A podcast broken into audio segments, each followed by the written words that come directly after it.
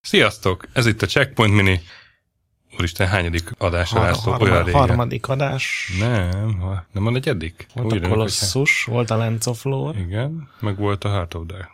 Ez a Checkpoint Mini negyedik adása. Ez a Checkpoint Mini negyedik adása. Újra itt vagyunk, hosszú szünet után. Ugye elmentünk egy kicsit nyaralni, úgy terveztük, hogy 3 hét lesz, csak aztán közbeszólt menekültválság, meg a László megint elhúzott Japánba 2 hétre. Inkább a menekültválság. Szóval az a lényeg, hogy megint itt vagyunk, és újra minden héten lesz vagy Checkpoint, vagy Checkpoint Mini, ezúttal az utóbbi. Igen, a negyedik adásnak a témája egy olyan játék, amit ti ajánlottatok. Többen is a kommentekben. Szerintem nem feltétlenül fognak ők örülni, akik ezt ajánlották, de hát ezzel várjunk, ez csak egy ilyen spoiler előzetes volt. Bajós árnyék. Szóval az Under a Killing Moon, ami egy Tex Murphy kaland, és valószínűleg ezt kéne mondanunk, hogy ki az a Tex Murphy, azok kedvéért, akik nem tudják. Hol nem volt egy cég, akit Accessnek hívtak, és golfjátékok fejlesztéssel foglalkoztak. Ezt szerintem egyébként tök jól csinálták, én játszottam anno néhány Links játékkal. A Links, igen, az tök jó volt a Links. Még az utolsó résztán már csak a sima Xbox-ra jelent meg, az is egy teljesen vállalható volt. Még azt beszúrnám ide, hogy a Beachhead-et is ők fejlesztették, 80-as évek egyik kiváló játéka. Uh-huh. És aztán a sok golfozás közben egyszer úgy döntöttek, hogy ők valami másra vágynak, valami fifikásabb kalandjátékot szeretnének csinálni, és akkor ez lett az első Tex Murphy játék, amit akkor még nem így hívtak, azt hiszem csak az 5. rész volt az, ami a címében ezt megkapta. Hát összesen 6 Tex Murphy játék volt. Az első az a Mean Streets 89-ben. Az egyik első VGA játék volt, VGA grafikás játék. És hát abban már volt egy Tex Murphy nevű szereplő. Hát ő volt abban is a főszereplő, igen. Akkor még ugye kevesebbet beszélt, még nem voltak ezek a full motion videók, igen, ami az Under a Killing Moonban. Akkor 91-ben volt a Martian Memorandum. Igen, amikor ugye Tex már a Marsra utazik. Tex-Mex. Rendet tenni, ez egy eléggé ez a Total Recall hangulatú játék volt, csak kevésbé gagyi talán. Kezdődik a Total Recall, és te ezért Recall Total. Emlékszel erre a kiváló szóvicre? Szerencsére nem emlékszem erre a kiváló szóvicre. Elmondtam.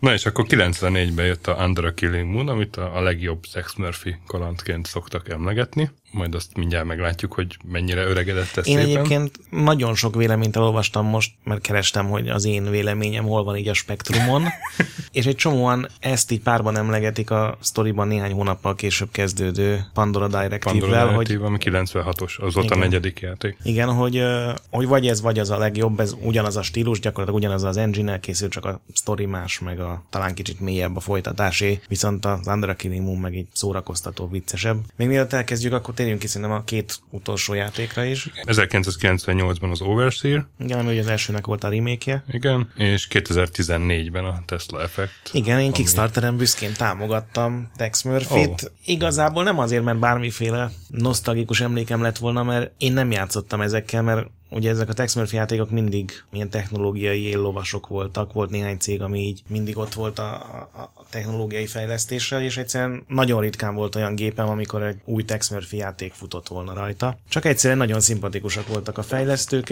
és végül ugyan, mint minden Kickstarter projekt kis késésre megjelent a Tesla Effect, amivel már játszottam, és ameddig eljutottam, egy szórakoztató kalandjáték volt. Szóval, Under a Killing Moon mai vizsgálatunk tárgya, alanya. Igen. Páciensünk. Ultraklasszikus kalandjátéknak nevezhető, ez a full motion videós fajtából, de nem az, amikor az egész játék az, hanem csak ugye a sztori jelenetek vannak ezekkel a valódi felvételekkel. Tex Murphy alakját egyébként már a legelső részben is akkor még csak digitalizált fényképek voltak, ugyan az egyik fejlesztő, egy designer. Chris Jones. Igen. Nem a Fallout programozó Chris Jones, hanem egy másik Chris Jones. Hát ő az Access egyik alapítója volt. Tehát igen. És elég nagy ember. És ő dizájnolta a játékokat is, és gondolom úgy esett, hogy senki nem akarta kamera elé állni, és akkor azt mondta, hogy akkor cseszétek meg, filmezzetek le engem. Hát és ő maga lett Tex Murphy. Igen, és hát ez nagyjából olyan, mintha, nem tudom, Balmer lenne a Office-ben a kis súgó. Egyébként ez egy rendkívül vicces dolog, most így mondod. Nem tudom, hogy különösen most hogy lehetne ez leverni a Microsofton, de egy ilyen developers üvöltöző. Igen. Hogy hívják azt a nyomorult game-kapcsot? Clippy. Ahelyett. Szóval Tex Murphy 2040-es évek elején játszódik az Under a Killing Moon, a 3. világháború után vagyunk. San Franciscóban. Hát vannak normális emberek, meg mutánsok. Igen, mindenki próbálja a régi életnek a kis maradékait fenntartani, tehát ugye Max is a Ritz Hotelben él, ott van az irodája is, és körülötte vannak mindenféle boltok, tehát van újságos bolt, meg kajálda, tehát tulajdonképpen ha nem lenne minden romos, és nem füstölne minden, és nem lenne tele mutánsokkal az egész világ, akkor még egy normális mai világnak is. Hát egy mocskos jövőt festett, és hát elég erős film noir elemeket raktak be, ugye? Ebbe a harmadik játékba, ami már, mint említetted, nem csak digizett fényképek voltak, hanem konkrét filmjelenetek. Sőt, ebből épült fel. Ugye nem építettek díszleteket, tehát a karakterek azok filmek, minden mást azt ugye utólag raktak bele digitálisan. 94-ben egyébként még ez is szerintem egy hihetetlenül durva élmény volt, tehát ez a Doom 2 megjelenésének az éve, és ahhoz képest abszolút hihetetlenül durva, amit a játék nyújt. Van egy óriási kinti bejárható világ, nyilván nem egy Grand Theft Auto méretű San Franciscónak az a rész, amit be lehet járni, de tök szabadon mászkálhatsz, beszélgethetsz mindenkivel. A maga korában ez egy szuperprodukció volt, tehát 4 évig fejlesztették, $2 millió füstöltek erre, és 4 CD jelent meg a végeredmény 94-ben, amikor ugye a Doom 2. Az hány lemez volt a Doom 2? Talán az is 4 vagy 3. Csak az kis lemez. És hát ugye a főhős Tex Murphy, aki egy magánnyomozó, de éppen elvált a feleségétől, nincs melója, nincs pénze. Még a faxgépe is rossz, ami ugye 2040-ben egy ilyen anakronisztikus. És hát egy normális ember, de mutásokat is vállal ügyfélnek. Hát sőt, akivel flörtölget állandóan, ugye az újságos boltjában az eladó lány, ő is egy mutáns, mondjuk nem a legdurább fajta, mert van néhány, aki ilyen teljesen állati szintre alakult, ugye, mindenféle anyagoktól.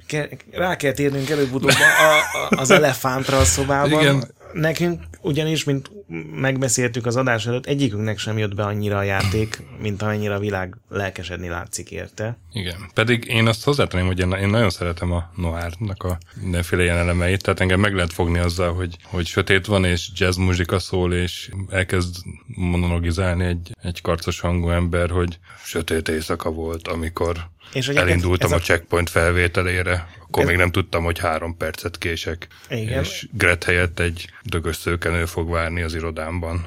Bárcsak így történt volna. Igen, ez a karcos hangú ember egyébként James Earl Jones. Nem. De.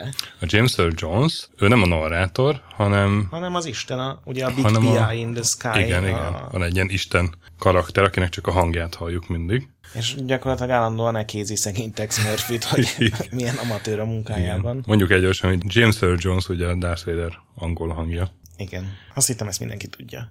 Szóval nekem igazából egy iszonyatosan nagy gondom van a játékkal, meg egy közepes, sem nagy. A nagy gondom ez a közlekedés a játékban, meg az egyáltalán az irányítás. Ugye kitalálták ezt a Virtual World nevű engine-t, ami 94-hez képest egy hihetetlen szabadságot nyújtó, nyilván sprite-okat használó, de majdnem ilyen 3D-s közlekedést tett lehetővé, tehát tényleg le lehetett menni a lépcsőn, bemehettél házakba, beszélgethettél ott emberekkel. A gond az, hogy nem úgy működött, mint minden normális kandjáték, hogy valahová odaértél, és rákattintottál a képernyőn, teszem azt egy vázára, vagy egy írógépre, vagy egy bármire, hanem a space-szel át kell váltani a nyomozó módba, akkor tudsz kattintgatni, akkor tudsz tárgyakat nézni, és ha tovább akarsz menni, ami egyébként az egérrel történik, tehát az egér mozgatásával haladt Tex, még a GOG verzióban is, amit kipróbáltam, és a billentyűkkel néz körül, tehát teljesen fordítva, mint amit a Doom óta, vagy hát a Quake óta megszoktunk, és ezzel egyszerűen én nem tudtam átlendülni, nem tudom, hogy te ezzel hogy vagy, engem annyira rohadtul idegesített, és általában a vége felé van egy rész, amikor bujkálni kell, és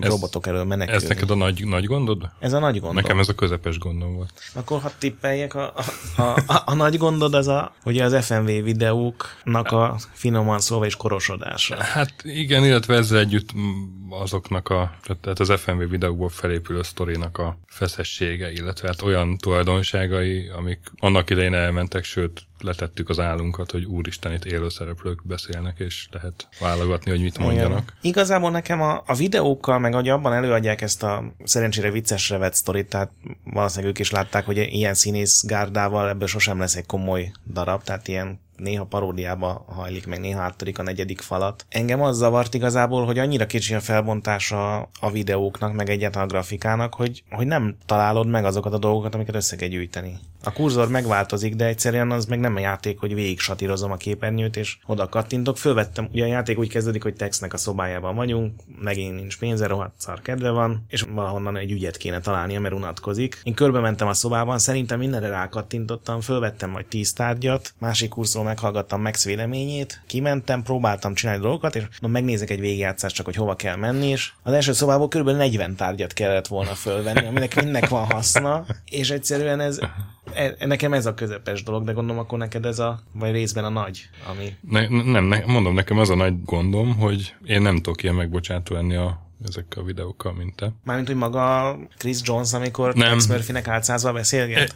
Igen, tehát azért a színészek tényleg olyan, mint egy amatőr színjátszó társulat, kezdve Chris Jones-szal, és az annak idején teljesen elment, de hát azóta már könyörgöm, a rajzolt karakterek is jobban játszanak, és egyszerűen ez annyira nem öregedett szépen. Ráadásul rengeteget beszélnek, nagyon sokat pofáznak, és ugye ez a kalandjátékoknak azért mindig is sajátosságuk volt, de annak idején ez volt a nagy truváj, ez volt amivel eladták, és hát óriási türelemmel álltak ez a játékosok, hiszen élő embereket láttak. Na most ennek a újdonság ereje az eléggé megkopott mára, és jó lehet az, hogy sok szöveg van egy játékban, lásd a Witcher 3, de akkor legyen mellette valami játék, itt meg a játék szinte csak abból áll, hogy hallgatsz embereket pofázni, és akkor néha tényleg vadászod a pixelek között, hogy milyen tárgyakat kell felvenni, illetve nekem ez az általad említett humor se működött már, mint annak idején. Tehát így pont a noárságát kicsit elvett az, hogy ugye pont az elején a Tex Murphy leül a székbe, hátradől és hanyat esik. Hát tényleg beszartam a rölgést. Ekkora poén. Az nem volt egy jó poén, de hát ezen az szinten van az egésznek a viccessége, és hát emellett ugye a videók minősége is, tehát ilyen tök steril környezetben lehet látni, hogy színes vászon előtt vették fel az egészet, úgyhogy nekem valahogy így a cselekmény meg a videók előtt az volt az, ami érdekes, nem annyira működött. Nekem maga a sztori, meg szerencsére ugye az összes átvezető jelenetben, meg párbeszédben mondatonként lehet elklikkelni, vagy átugrani a szövegeket. Nekem igazából csak a játékmenettel volt bajom, tehát nyilván nem egy ilyen magas röptű dolog ez a Tex Murphy kaland, nem egy ilyen Blade Runner-szerű vagy neurománszerű elgondolkodtató dolog, hanem egy ilyen szerencsétlen paródiába hajló, magánnyomozó hülyéskedik egy ilyen posztapokaliptikus világban. Egyébként a sztoriról még nem beszéltünk semmit, de gyakorlatilag a világot kell megmentenünk ugye a végére. A milyen testvériség? Tisztaság testvérisége.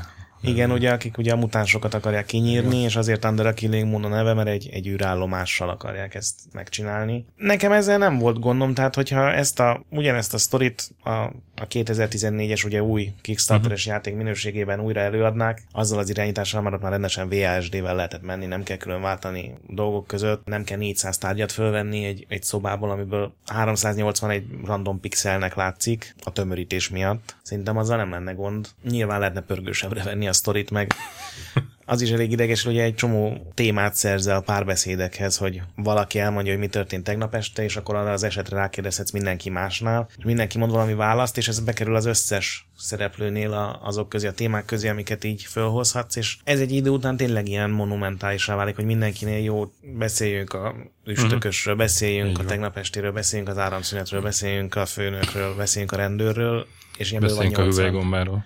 Beszéljünk a hüvelygombáról, stöki. Én nem tudom, milyen az. Hát van az a reklám, tudod. Tudom, de én most beszéltem a hüvelygombáról. Ja, és hát tudom, fogalmam sincs. Úgyhogy mind a ketten ordító gondokat találtunk a játékban. Igen, de azért azt mind a ketten elismerjük szerintem, hogy 94-ben ez tényleg egy fantasztikus játék volt. Hát én is emlékszem, hogy annak idején ezt szerettem. Én magazinokban láttam a képeket, és így nehéz volt elén, hogy egy játék így nézhet ki, de mivel ugye CD-n jelent meg, és én szerintem csak 2 évvel később vettem CD-n hajtót. Én is ilyen 95-96 környékén próbáltam ki, de akkor teljesen odáig voltam, hogy egy kalandjátékban lehet 3D. Én az X-akták játékot, hogyha arra emlékszel, az 7 CD-s volt, én azt vettem meg, az volt az első, és egyébként egyetlen ilyen multi CD-s kalandcsodám. Az se nyűgözött annyira le, és én most 2015-ben kipróbálva szegény Under a Killing Moon-t. Hát igen. Pedig annak idején arra is figyeltek, hogy azokban a gépekben, amikben már 16 meg a RAM van, jobbak legyenek a textúrák. Ez is egy olyan dolog, amit most már nem tudunk annyira értékelni. Igen, de nekem az volt a megdöbbentő, hogy ez a Doom 2-vel egy évben jelent meg, Ugyan. 2 évvel a Final Doom előtt, ami egy technikailag egy hihetetlen előrelépés, nyilván mindenki inkább doomozna, hogyha felkínálják ezt a választási lehetőséget, mert mégiscsak a gameplay-e fontos, de iszonyatos technikai erődemonstráció volt, szerintem egy elviselhető sztorival, a játékmenet volt olyan, ami mára már szerintem nagyon elavult. Ugye nem véletlen, hogy a kalandjátékok iszonyú sokat változtak ennyi idő alatt. Hát én nagyjából egyetértek, hogy kicsit a hangsúlyok vannak máshol, de kb. Ezt tudnám elmondani. Szóval játszatok az Under... Ja ne játszatok az Under a Killing Moon-nal, vagy játszatok, ha mi nem győztünk meg benneteket. Nagyon jó játék volt a maga korában, de ez az, ami nem öregedett szépen, és a Checkpoint Mini előző 3 játékával szemben ezt nem tudjuk nyugodt szívvel ajánlani. Igen, egyébként akit FMV játékkal szeretné játszani, én tényleg az a 6., ugye tavaly megjelent Tex Murphy kalandot tudnám ajánlani. Ott amnéziával kezdődik, tehát amnéziás az öreg Tex Murphy, úgyhogy igazából az sem marad le semmiről, aki nem játszott az előző részekkel, mert ott minden újra el van mesélve, és gyakorlatilag a játék lényeg, hogy kitalált, hogy mi történt eddig vele, úgyhogy az kicsit ajánlhatóbb, az kicsit pörgőbb, kicsit modernebb, nincs ennyi videó, és a videók sem ennyire statikusak, meg lassúak, de az Under a Killing Moon az sajnos nem feltétlenül érte meg a belefektetett órákat. Hát igen, és egy kicsit mi is elszomorodtunk ettől az egyébként, hogy mind a ketten erre jutottunk. De majd a következő adásra megpróbálunk olyan játékot keresni, amit... A Golden Axe-ot. Jobban élvezünk. László, nem a Golden Axe, azt mindenki tudja, mi a Golden Axe. Azt majd a 100. adásnál vesszük elő. Jó. Vagy az 5. Na, jövő héten is jövünk, akkor rendes checkpointtal, addig is. A nagy pixel gyönyörű. Tényleg a nagy pixel gyönyörű, ezt el is felejtettem. Pedig tényleg gyönyörű. Sziasztok. Sziasztok.